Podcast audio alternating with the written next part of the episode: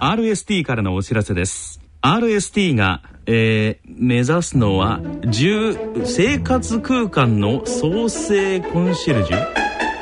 うーん難しい。詳しくは3文字。RST で検索。へえ静岡町角電気屋さんのコーナーです。聞き手は静岡在住の歌人田中昭義さんです。今回は焼津市にありますリブ橋ヶ谷橋ヶ谷電気橋ヶ谷和弘さんと電話をつないでみたいと思います。橋ヶ谷さんよろしくお願いします。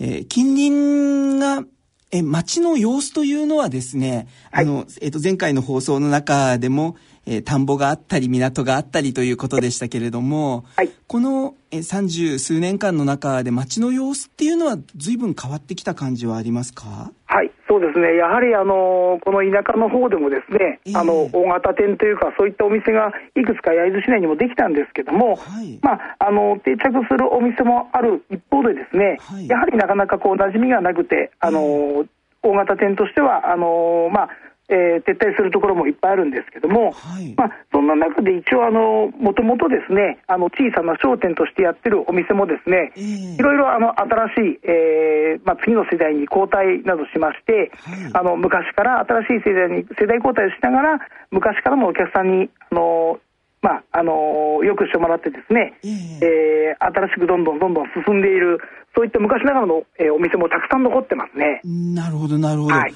例えば、こう、イメージしやすいもので言うと、あの、商店街の中に、こう、コロッケ屋さんがあるとかですね。そうですね。焼津の食べ物で言うと、はい、おでんとかも有名ですかね。そうですね。はい。はい、あのー、こちらで言うと、おでんとかはですね、えー、結構あの、その、昔でいう駄菓子屋さんで売ってる形が多いですね。なるほど。はい。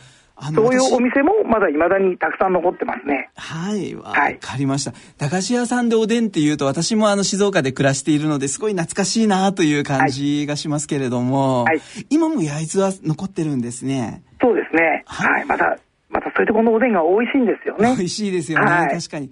で、あの、焼津のおでんっていうのは、えっと、鰹節とかがかかりながら、はい。ですよね。ちょっと独特ですよね。ねはい。はい、あの、あと黒はんぺんがあったりとか、かなと思いますけれども。あの、カツオのへそって言いまして、カツオの心臓ですね。はい。はい。そういったものが入ったり。ね、はい。はい。わかりました。そういう焼津でずっと、えー、電気店を35年間にわたって、はい、えー、営み続けていらっしゃる橋ヶ谷さんですけれども、はい、電化製品をめぐる印象深いお客様とかいらっしゃいました？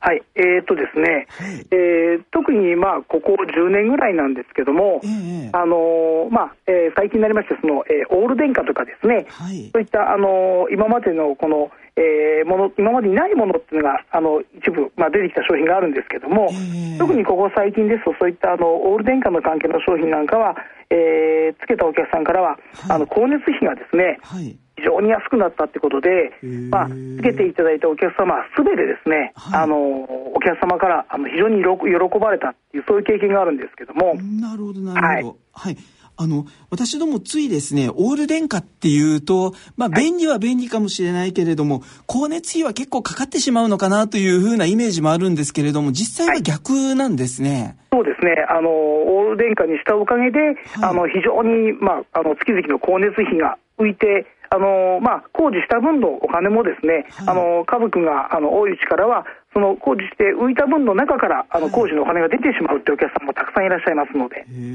はい、そうなんですね。わかりました。またその辺も勉強してみたいと思いますけれども、はい、はい、ありがとうございました、はい。そろそろお時間となりました。この続きは次回の放送でお送りいたします。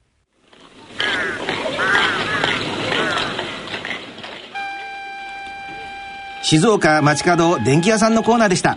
聞き手は静岡在住の歌人、田中昭義さんでした。えー、続いては今井先生の大人のスポーツアウトドアのコーナーです。